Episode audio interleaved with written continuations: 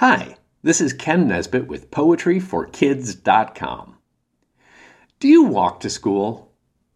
Ride your bike? Take the bus? Or does your mom drive you to school? Where else does she drive you? Do you play a sport or take lessons after school? If you want to go to the store to buy something, does she drive you there? When I was a kid, I almost always walked to school or rode my bike. In fact, I think my mom only drove me to school or picked me up from school once or twice the whole time I was growing up.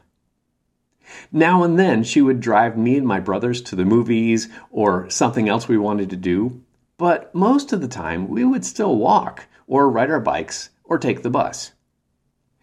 When I grew up and had kids of my own, my wife and I found out just how much time parents spend driving their kids places. We even jokingly called her car Mom's Taxi Service because she was constantly driving the kids somewhere. I'm not saying you need to walk everywhere instead of asking your mom for a ride to soccer practice or the mall. But I am saying that you probably shouldn't whine if she says no. And when she does give you a ride, it's a good idea to remember to say thank you.